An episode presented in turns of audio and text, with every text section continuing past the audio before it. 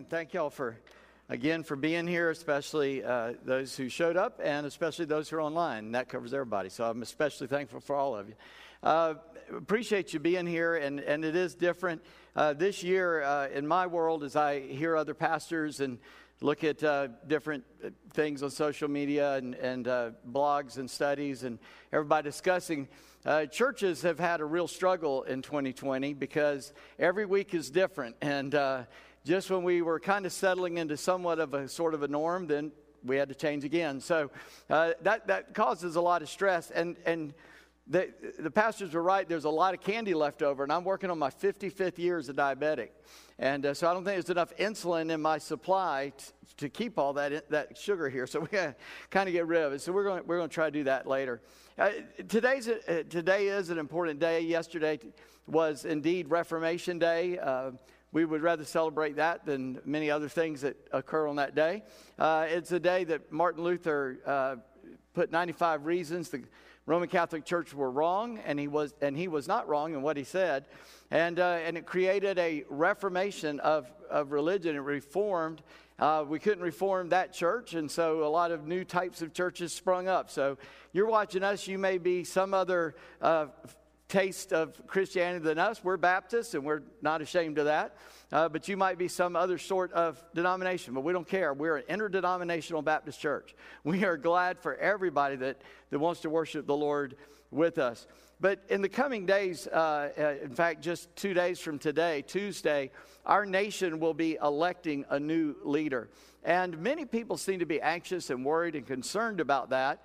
And I believe as a Christian that I should be a good citizen and I should vote. And I did that. I, I voted for the one that I thought was closest to what uh, God wanted us to do.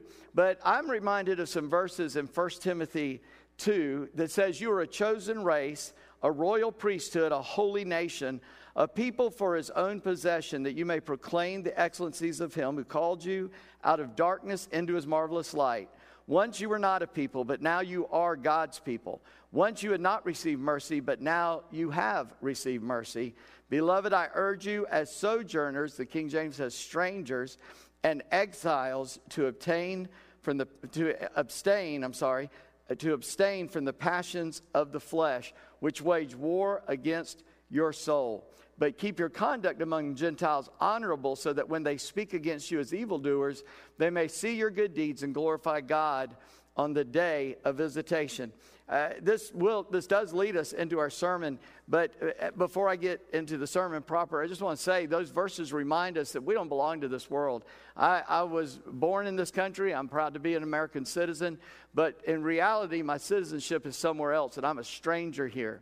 I'm going to act like a good citizen but when you look at me i am not a citizen of america that's what i look like but I'm really a citizen of another kingdom, another place.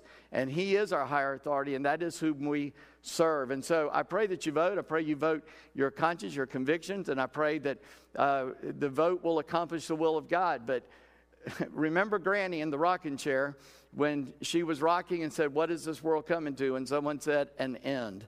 And so it is not going to come to an end quietly, peaceably, or comfortably. So no matter what happens, that is for this world. I live in a different world. I live in a spiritual world that is that God's kingdom is being increased no matter what. So don't fear, don't despair, vote and then pray for whoever is elected because the Bible says the heart of the king is in God's hand. He turns it whichever way he wants to.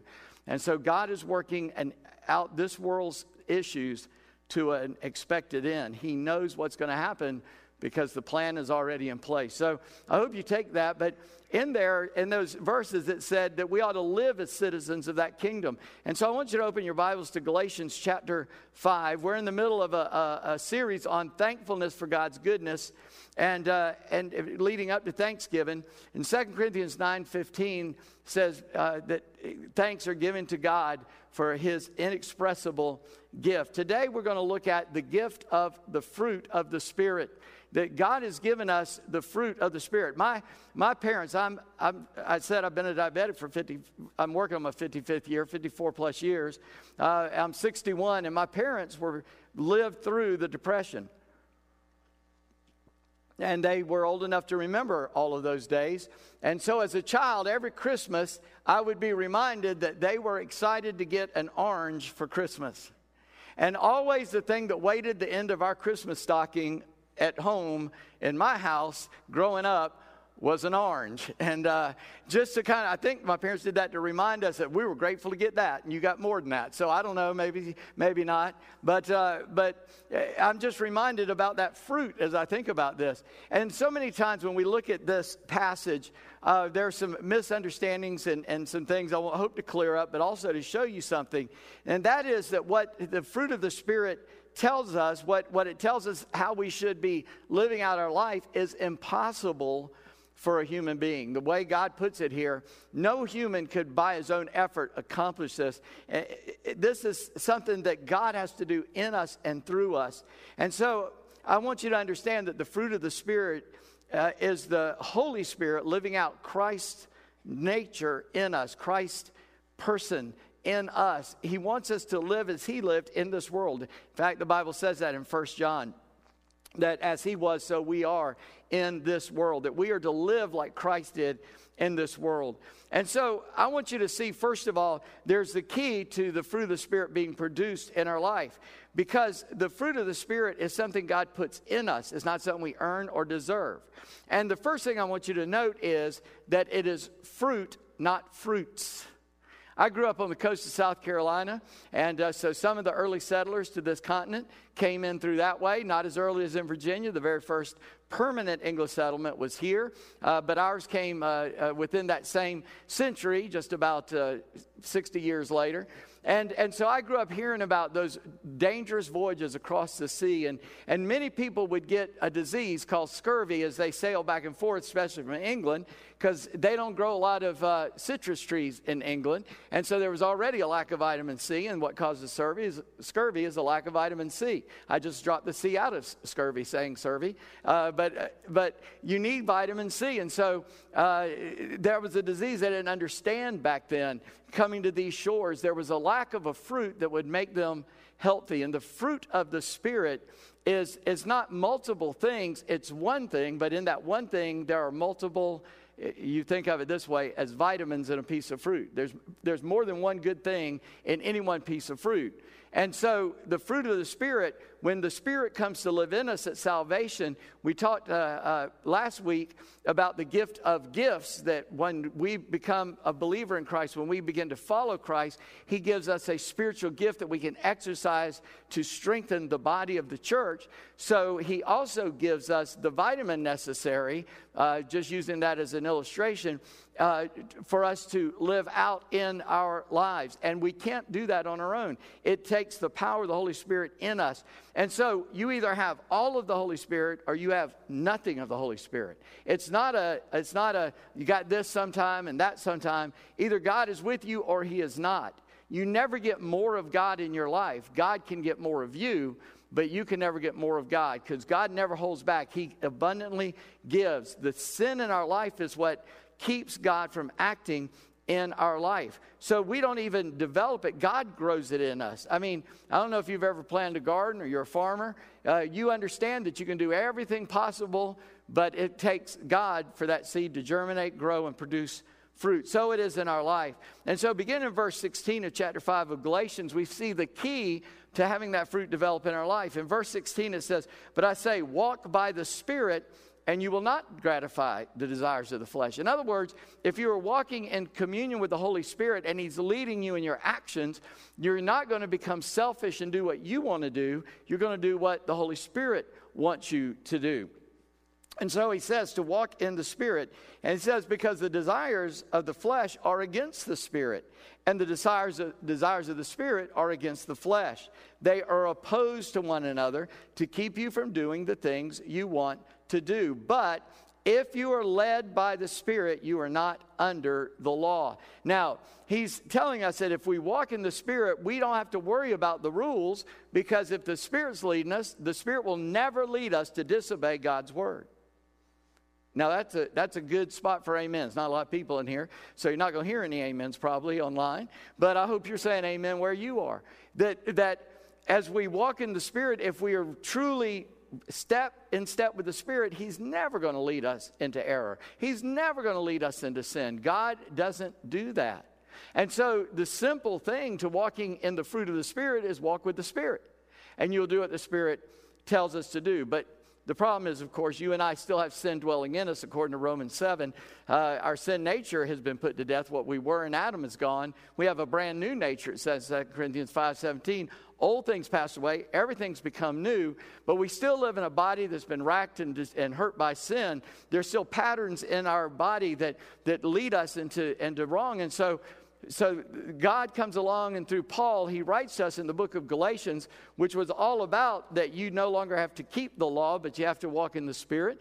That he's telling us, walk in the Holy Spirit, and that fruit of the Spirit will be able to be produced, that you will, that others can see what God is doing in your life. God doesn't make us better, He kills us and makes us brand new. And in that new creation that we are inside this mortal body that will be changed into an immortal body, as the Bible tells us in, in the Corinthians, that this mortal flesh must, like a seed, be planted, but He will raise it up, an immortal body, an everlasting body, and reunite us with that spirit, that soul that has left it when we die. That God is working in us, that our soul, our spirit looks more and more and more and more like Jesus Himself. And so, what is the fruit? Now, I'm going to skip verses 19, 20, and 21 because that is about our failure in the flesh. And it's an interesting thing to look at. It's something that you ought to be aware of. Uh, in fact, it leads into the idea and the, and the explanation of what the fruit is. Because in those, but I want you to understand, in those verses, we see uh, four big types of sin. And I'm not going to get way into that. But as you look at that, you'll find something in there. You go, yeah, that's my problem right there. Uh, and, and you can see those things in there. And what Paul is doing is make us, uh, making us aware so that uh, the Holy Spirit is making us aware. So when we see it, we go, wow, that's the work of the flesh, not of the Spirit. I'm not walking in the Spirit in that area. So there's a problem. Either I need to repent and uh, turn away from that sin, or God may be showing that to you to show where your failure is, that you need Christ period, that maybe you've never even been saved, because that's the only two options when you find yourself doing the work of the law. Either you're ignoring God and walking away from Him in rebellion, or you have never belonged to Him to start with. And so may the Holy Spirit explain that to you to, to where uh, you might be. But picking back up the fruit of the Spirit in verse 22, he says, but, and the word but is there because of the works of the law that we see manifested in our life. He says, here's, here's the fruit of the Spirit. But the fruit of the Spirit, and notice that word fruit is in the singular, the fruit of the Spirit is love, joy, peace, patience, kindness, goodness, faithfulness, gentleness, self control. Now, again, all those things are non selfish things. Every one of those causes us to have to put the flesh to death in order to live out the will of Christ in our life. Uh, so I'm just going to take them uh, kind of in order. Love uh, is, is a uh, love is self-denial in order that I might give myself to the one love for their sake, seeking nothing in return. And Romans 5 5 says, and hope does not put us to shame because God's love has been poured out into our hearts through the Holy Spirit who's been given to us. So when I love my wife, when I love others, it's not a, from me, that has to come from God. God puts love in us. Every, you've never seen a non selfish toddler. You've got to teach kids how to share. They want everything they see. What they see is theirs. They don't understand sharing whatsoever. That is the nature of mankind. We ne- some people never outgrow that, by the way. They want everything they see and they don't want you to have any of it. They don't want to share those things. But God puts love in our heart, and love does not put us to shame because God put his love in us so that we can act like God toward other people. The second thing, he says joy. Now, there's a difference between joy and happiness. Happiness depends on my circumstances. I can be happy if everything's going my way. In fact, if you're doing what I like, I'm a happy person. But joy comes as a fruit of the Spirit that no matter my circumstances, I have joy in Christ. And in fact, Jesus is praying in, in Luke chapter 10, verse 21, and this is what it says In the same hour, he rejoiced in the Holy Spirit and said, I thank you, Father, Lord of heaven and earth, that you've hidden these things from the wise and understanding and revealed them to little children. Yes, Father, for such was your gracious will. Listen, if you want to follow Christ, you got to be a child. That's what Jesus said. That, that, that he said, Let the children come to me, for everybody enters heaven must become like one of them, like, like a little child. He, Jesus never told us to grow up, he told us to become childlike, not childish, childlike. That we ought to be like a child that trusts and is innocent and is dependent upon God. Now, yes, we mature in the Spirit and understand that, but, but you get the point there. Then, so our joy is always in the Holy Spirit because if the world around us is falling apart, we can still have God with us. God never leaves us, God is with us. He never steps away from us. And since God brings joy, in fact, there's another verse in the Bible that, that we misinterpret sometimes or misused. When, when someone comes to know Christ and is a new believer, we say, man, the angels are rejoicing. That's not what the Bible said. The Bible says there's joy in the presence of the angels of God. Well, if they're the angels of God, whose presence are they in? They're in God's presence. And who it is, is it that's rejoicing? It's God that's rejoicing. And so when God is with you, he brings joy into your life because God is not a sourpuss. He's not a dour God. He's, he's a God that has joy and wants to share his joy with us. And so, Jesus, we see it right there in Luke 10 that he is rejoicing in the Holy Spirit for something God did. The next thing is peace. Again, peace is not external cessation of war. You know, if, the, if there's only been a short periods of time in world history when there wasn't two nations fighting each other. And so, in the world idea, there's never peace, it's just everybody's reloading. I mean, that's, that's what we call peace, is when everybody's re gearing up for the next battle. But peace means that I have settled accounts with God. Peace means that I don't have to worry about where I'm going when I die. Listen, I used to be the scaredy cattest little kid ever. I don't know if scaredy catted is a, is a word, but I was a scaredy cat when I was a kid. I was afraid of everything, afraid of my shadow. And I, I'm only afraid now of God and my wife and 18 wheelers, but I'm not even afraid of 18 wheelers anymore because I've been hit by one and here I am. So those don't scare me like they used to. I, I tell you, I, I, I, used to be scared of, scared of everything, but now I have peace. One day I realized that God was with me, and, and listen, I believe I could roll around in, in the worst disease ever. I could be in the worst situation ever. If God didn't want me to die or get sick, I wouldn't.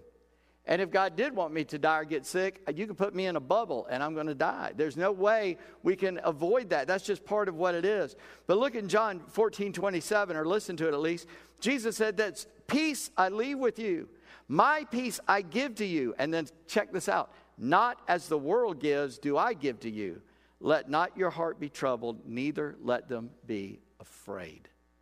We can just calmly go through this battlefield that we call the world because God puts his peace in us. Because we have the peace with God, because at one time we were his enemy, the Bible tells us in Romans 8. When we were enemies of God, God himself paid the price for us to become the friends of God and to have salvation. And being having peace with God, now we have the peace of God as we go out through life. The next thing he says is patience. Romans 2 4 says, Do you presume on the riches of his kindness and forbearance and patience, knowing that God's kindness is meant to lead you to repentance? God gives you kindness so you can look at your life and come to him and say, Hey, God, I'm messing up in this place. And God is patient with us. He doesn't, he doesn't come with us with harshest uh, uh, discipline at the very beginning. There is no condemnation for those who are in Christ, but God is patient with us.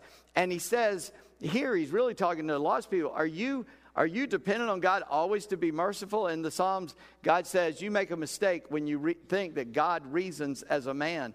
God will have his will before it's all said and done. And none of us get out of it alive.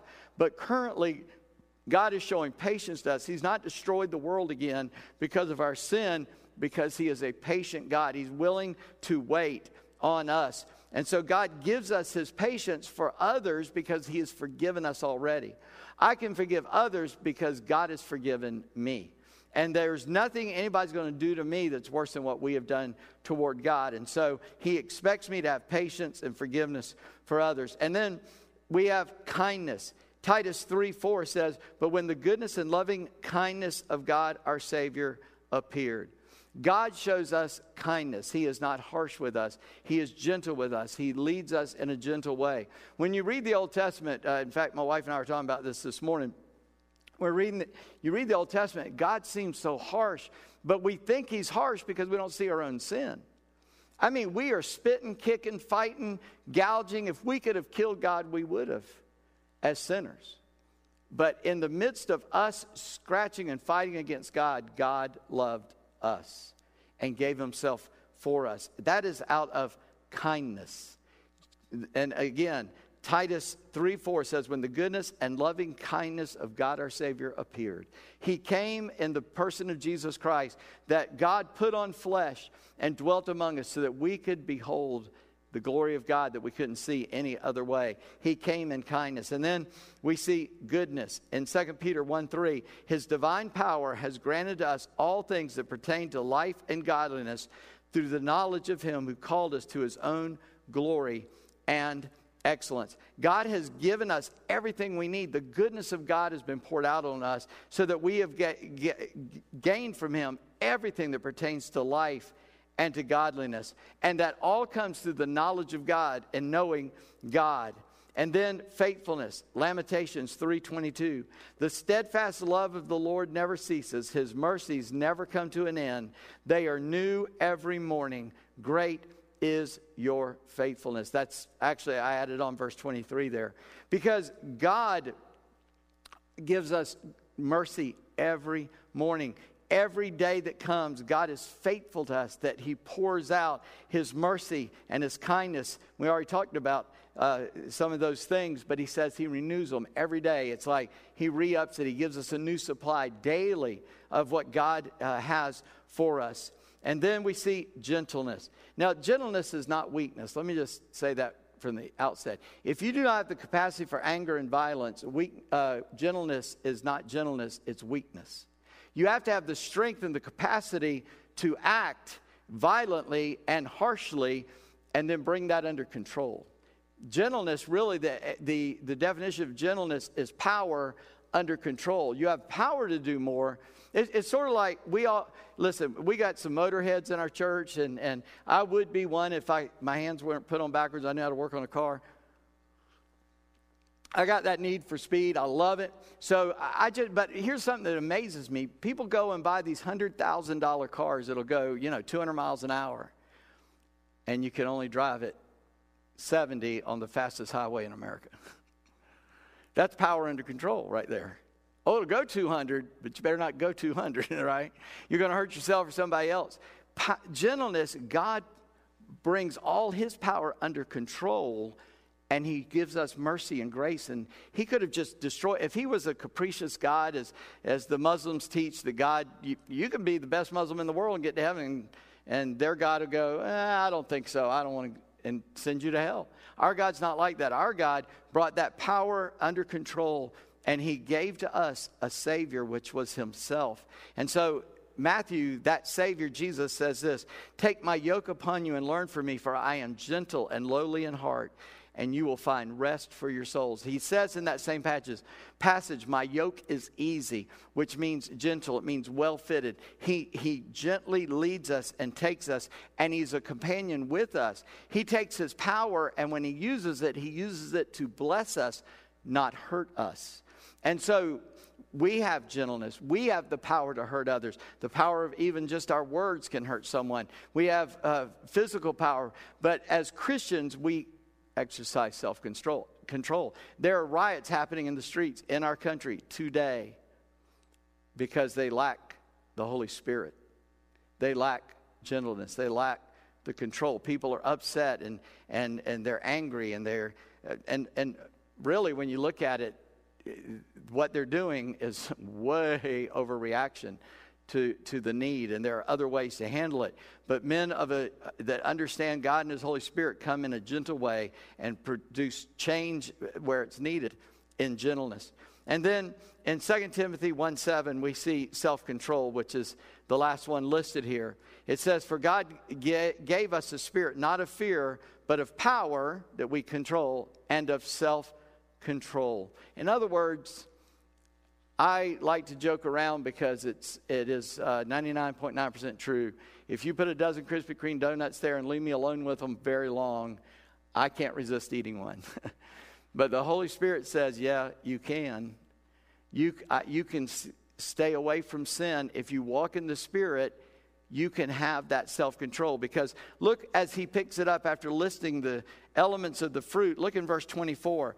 Those who belong to Christ Jesus have crucified the flesh with its passions and desires. Just before that, he says, if we walk in those ways against these things, there's no law written against these things. God did not make a law against the fruit of the Spirit at all. This is how we are supposed to live. And you can do that to the 10th degree without fear of sinning against God. And he follows that by saying, because if we belong to Christ, we crucify the flesh with its passions and its desires. In Colossians 3 3, the Bible says, You have died and your life is hidden with God. And two verses later, in verse 5, he says, So put to death, therefore, the members that remain. You go, wait a minute, hold on.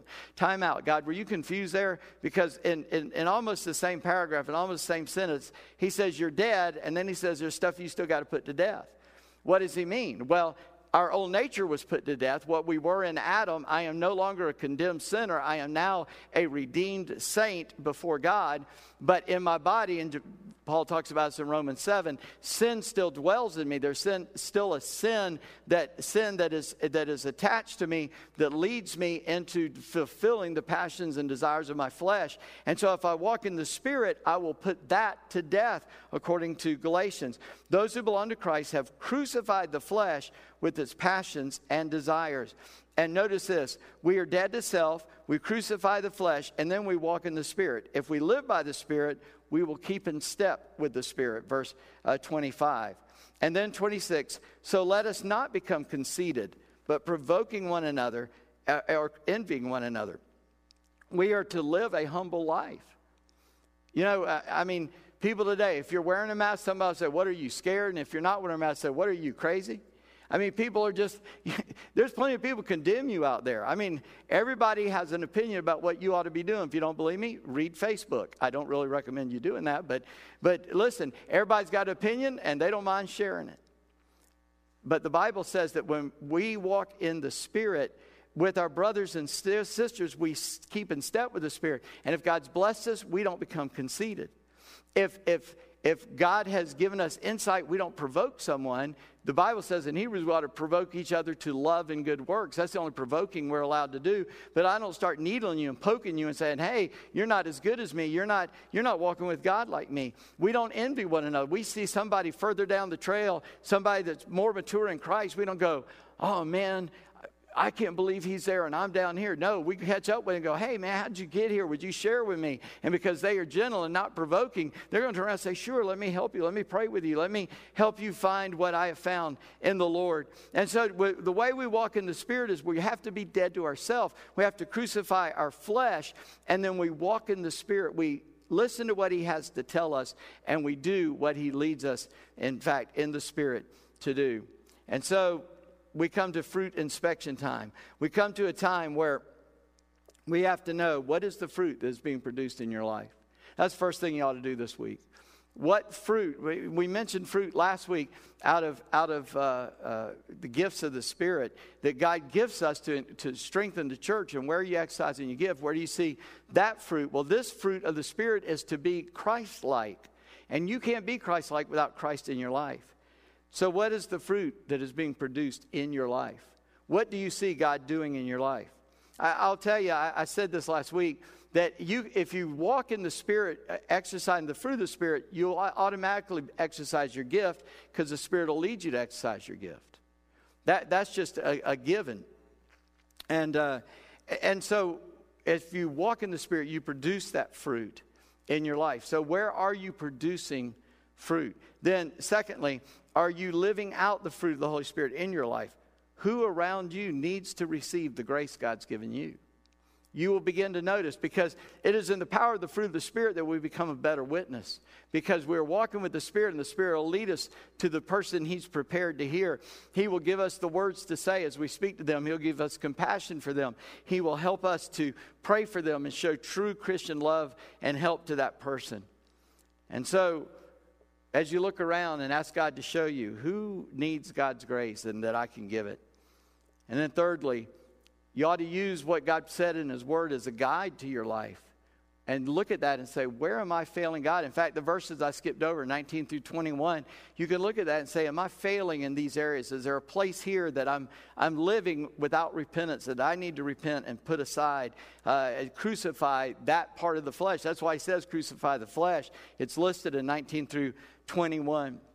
And so, what thoughts or actions do I need to eliminate that might hinder the Holy Spirit working in my life. It is only Christ in us that these things can be fulfilled.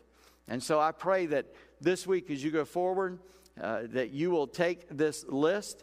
A lot of people have these in their home, and that's a good thing because we ought to be reminded that this is the life, this is the, the, the, the uh, description of the life that God wants us, you and I, to live. And we can only do it by God's grace. Would you pray with me? Father, in Jesus' name, we thank you Lord Jesus, not only that you came to us in love and in the flesh so that we could, could see God, for the one who's seen you has seen the Father.